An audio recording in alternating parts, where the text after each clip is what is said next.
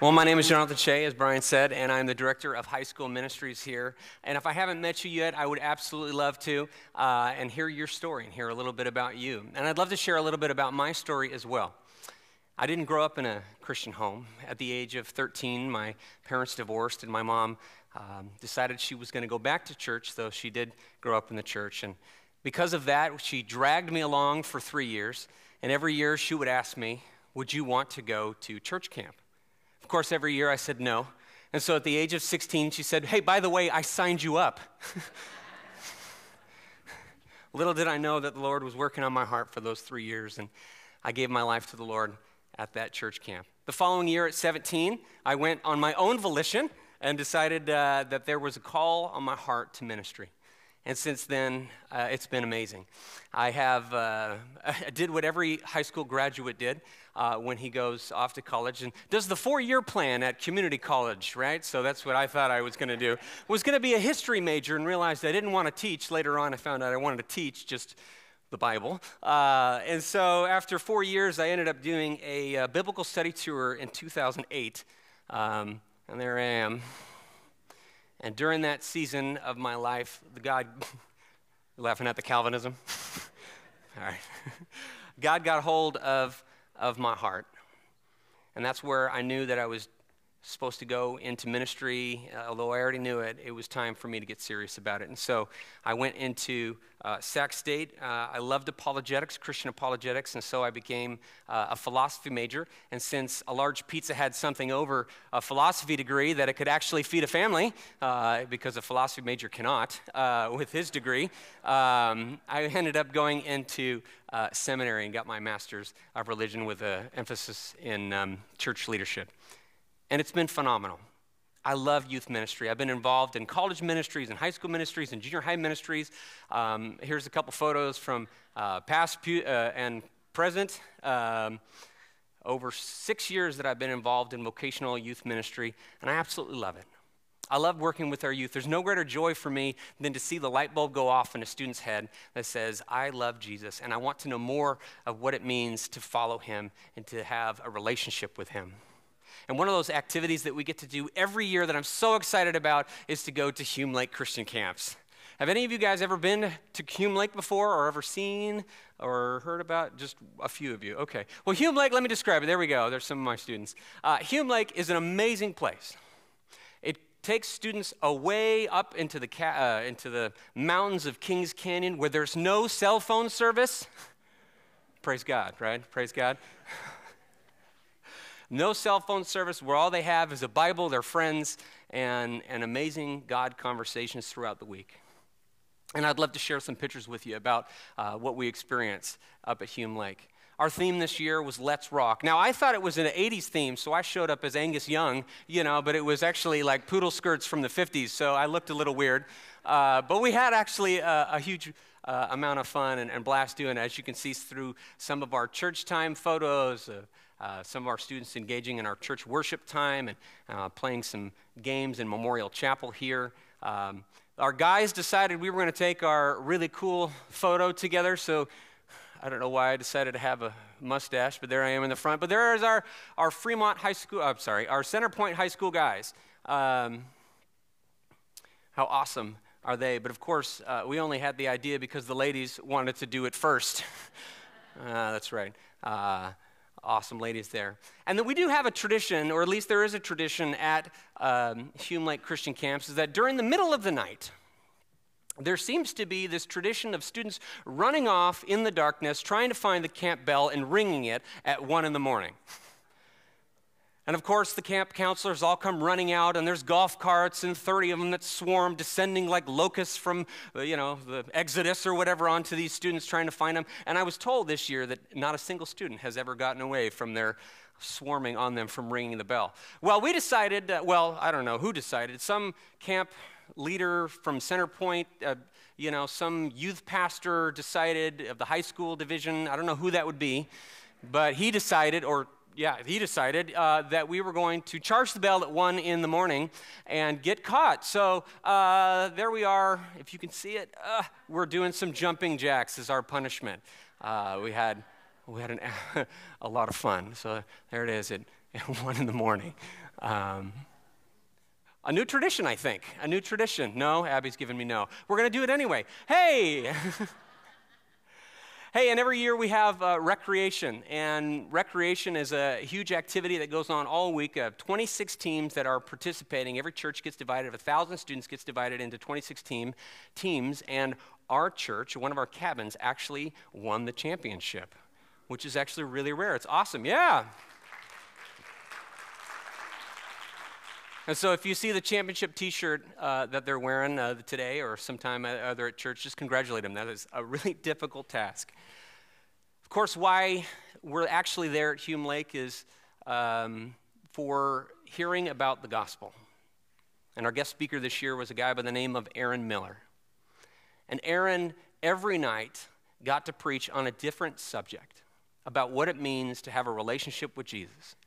One of the nights he talked about the process of sanctification. It means of being transformed and molded by the person of Christ. We talked about the importance of the church body, of what it means to have a relationship with each other and how that helps edify the church and build each other up in times of need and in struggle. The last day we talked about persecution, that if you are a Christian, you will struggle with persecution because the world hates you because it hates Christ first, but yet we have strength and power because we know the person of Christ who gives us strength. But the one thing that was different this year, among all the other years, though this was my first time, I've been to Hume Lake many years, was the leader of the camp. His name is Johnny. And Johnny had decided that instead of doing the gospel night, which was on Thursday night, which was always been on Thursday night.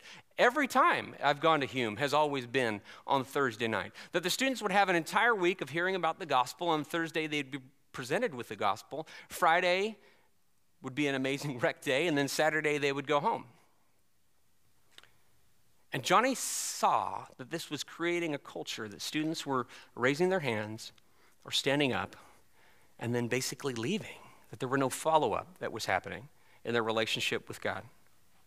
And so he decided to move that to Monday. And so that students would be able to wrestle with that, to wrestle what it means to follow Christ throughout the week and hear more of the messages and build themselves up so that when they came down off the mountain, they would be able to be hold strong and stand firm in the Lord and know what that means. And I absolutely love that. He has a quote here that I wanted to read for you. There are those of us in the Christian church that have come to believe that by simply raising a hand or standing up, we have become radically changed and saved by Christ. Yet all the while, nothing in our lives seems to be different than who we were before and the new person in Christ we claim to be. I don't know if that's true of you, but that was something that he saw at Hume.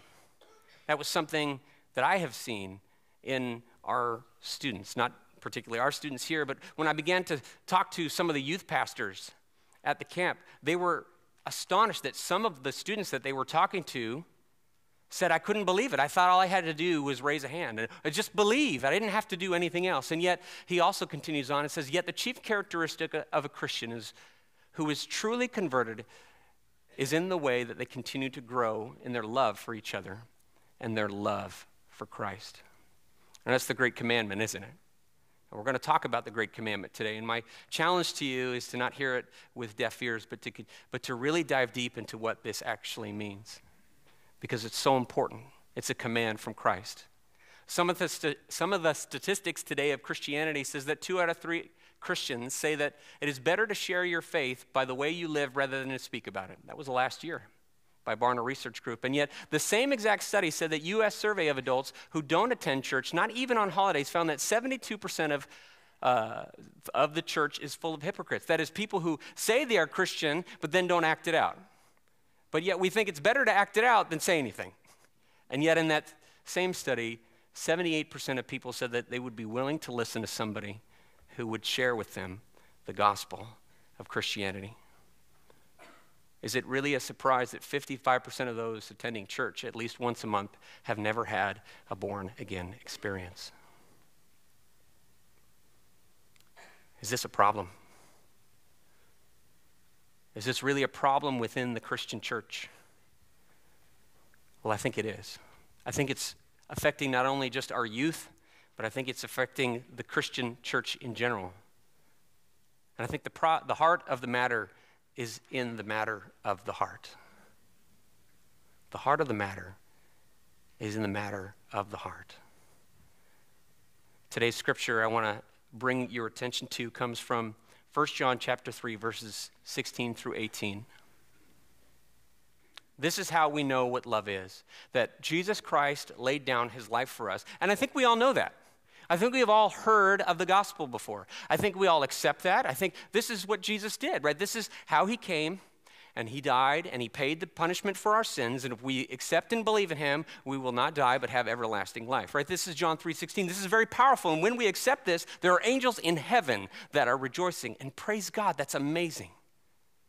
But it cannot stop there, that God commands us to move forward in the process of sanctification and in our love. He says, we ought to lay down our lives for our brothers and sisters. If anyone has material possessions and sees his brother and sister in need and has no pity on them, how can the love of God be in that person? Dear children, let us not love with words or speech, but with actions and in truth. I think many of us here, we would be more than willing to say, hey, I'll absolutely help, but somebody probably has to ask me first. I'd be more than willing to help, just waiting for somebody to ask me for help, because I'll do it. But that's not what John is talking about here. He's saying, if you see your brother and sister in need, it's an aggressive pose. It's an offensive thing. If you see it, you're supposed to act. Christians are about action, as we see in the last verse there. It's about action. It's about going forward and being proactive. It's about outdoing each other with honor and love and respect. This is an area that I need significant help in. I'll tell you what it means to love your brothers and sisters in need that needs to tell. I'll tell you what it means to love your brother and sister that is in need. It's like a cardboard box. On my 26th birthday, I was working for a church I was interning for, and I had to pay them to work for them. So as I was working for them, I had budgeted out my entire intern plan. And so I knew what my rent was going to cost, and I'd done everything down to it, and I was living off of $50 a month in food. I got very creative with spaghetti, let me tell you. I can do a lot of things with spaghetti. I had it about 4 or 5 days a week. But I had dropped down to about 137 pounds. I'm 170 pounds right now. And so the morning I woke up on my 26th birthday, I decided to sleep in. And as I was heading to church for work, I open up my front door and I see a cardboard box. And it says, "Happy birthday." Now, I decided to sleep in a little bit, so I had to pick it up and bring it inside, and I put it on the countertop. And I went to work. My mom came by and gave me hamburger cupcakes. Cupcakes that looked like hamburgers, that's what they were. And passed them all out, and she loves baking. It's great. And they were great. But I came home, and I finally saw the box in the kitchen, and I brought it into my room, and I opened it up. You could guess. It was filled with food. It was filled with spaghetti. Not cooked. Spaghetti sauce, protein bars, fruit bars, cans of food. And as I opened up the card that was in there, all it said was, "We love you." To this day, I still have no idea who did that, who was involved. Nobody was seeking the glory. Nobody was seeking the thank you. They just saw a brother in need, and they wanted to help. And as I opened up the rest of that envelope, there was a $50 gift card to Safeway, and a $50 gift card to Raley's, and a $50 gift card to Blue Nami, and a $50 gift card to Walmart, and a $250 Visa card. In total, it was $550 of gift cards of radical love for a brother. How radical is your love for each other? John 13:31 says, "A new command I give you, to love one another. This is a command. As I have loved you, so you must love one another." 1 John 4:12 through 13 says, "No one has ever seen God, but if we love one another, God lives in us, and his love is made complete in us. This is how we know that we live in him and he in us, that he has given us his spirit of the Holy Spirit, but also his spirit of grace and of love and of truth. Is your love for people a reflection of God's love for you? Is your cup so filled with the love of Christ that it overflows into love for his children? It's a question I have for you today. But the verse continues on. The great commandment does continue on, doesn't it? We talked about the second part. Now let's talk about the first part. This is how we know we belong to the truth and how we have set our hearts to rest in his presence. If our hearts condemn us, we know that God is greater than our hearts, for he knows everything. Dear friends, if our hearts do not condemn us, we have confidence before God, and we receive anything from him that we ask because we keep his commands. We keep his commands. And we can think about that as the 10 commandments. Sure, but if that's the 10 commandments, what is the first 4 is our relationship with God, and the last 6 of the 10 commandments are our relationship with people. And Jesus took 10 and brought them down to 2. Where the Israelites took 10 and made them into 613, Jesus took the 10 and brought them down to 2. But really, if you love the Lord your God with all your heart, with all your soul, with all your mind, and with all your strength, you will love your neighbor, won't you? You will love the things that God loves. We need to get this part right, first and foremost, and above all, our love for Christ. And this is his command, to believe in his Son, Jesus Christ, and to love one another as he commands us. The one who keeps God's commands lives in him and he in them. And this is how we know that he lives in us. We know by the Spirit that he gave us. The writer of this particular passage is John. That's the name of the book. But John lived in Jerusalem 40 years after Christ rose from the dead, and he stayed there to help Mary. Shortly before the temple was destroyed, he moved to Ephesus. It's generally believed that in Ephesus, it's the only letter that Paul wrote where he didn't say, you guys are messing up. It's the only letter he said, you guys are doing great. Here's some encouragement. And a lot of church leaders and people believe that's because of John's presence there, that he was teaching others like Polycarp and Ignatius, early church fathers who were so connected and tied to John, who was connected to Jesus.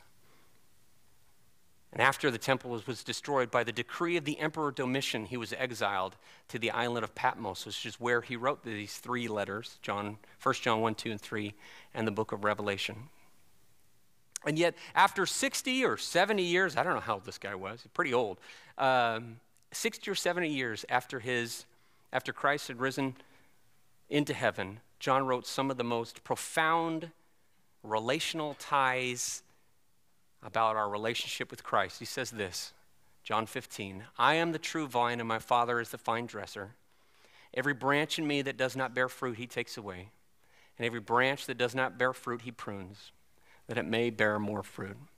Already you are clean because the words that I have spoken to you. Abide in me, and I in you. As the branch cannot bear fruit by itself unless it abides in the vine, neither can you unless you abide in me. I am the vine, you are the branches. Whoever abides in me and I in him, he will bear much fruit, for apart from me you can do nothing. This is Jesus talking. John understood the importance of this passage. And Jesus was talking about a cluster of grapes. We see here that if we're attached to the vine, there's that one vine right there, where all the nutrients, all the sustenance, everything, all the energy that goes into building the fruit has to be attached to the vine. It cannot not be. John is saying, don't, and Jesus is saying, don't try taping on fruit, because it's going to die if it's not attached to the vine. We need to learn what it means to abide in Christ. We need to learn what it means to have a relationship with Jesus that is life-giving, that is transforming, We need to understand that everything, a part of our sanctification, our growth, because of our relationship with Christ, everything in our life needs to revolve around attaching ourselves to the vine so that we can bear much fruit in this world.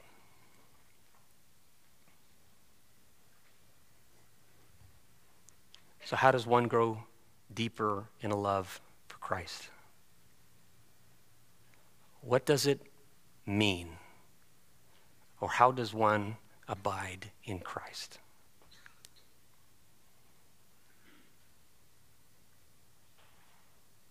How does one abide in Christ? First of all, he is so good. Christ is so good that he loves you. And he desires to have a real relationship with you. He does. Are you willing to listen to the voice of God calling you to go deeper and deeper still? I don't know where you are today in your relationship with God, but I can promise you this, that either me or Brian or Jim, any pastor on this earth, God is calling us to go deeper still, and you too. Are you listening to the voice of Jesus saying, I love you, and I want you to go deeper still with me? Number two, that being closer has never and not ever been about doing more Christian works. I hear this all the time. That I feel far away from God, I just need to read my Bible more. I feel far away from God, I just need to pray more. And those things are good. There's nothing wrong with that. In fact, you should do that, right? But it's literally spending time in his presence. It's about inviting ourselves in. It's about posturing ourselves to receive Christ into our hearts without any expectation or anything else, but to simply enjoy his presence and to listen to what he may want to have to say to us. And it starts with a prayer. It starts with a prayer. It goes something like this. Jesus, right now, even while I'm on stage, even as they are sitting in the audience, Lord, I pray that even right now at this moment, that you would meet us here, that you would teach us what it means to really fall in love with you, that you would transform our human heart into one that is supernatural, that is all about loving you and about loving people. Lord, I know we've heard the great commandment before, but can we take it another level deeper? Do we need to learn what it means to have radical love? And so, Lord, we invite you in. We invite you into our hearts. We invite you in to transform us even now. And when we go home, in our beds, in our work, at our work, as we're driving home,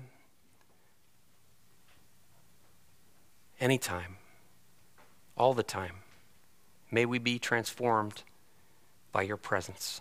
May us learn how to rest in your presence. May us learn how to rest in your love, in your grace, and your truth. We pray this in Jesus' name. Amen.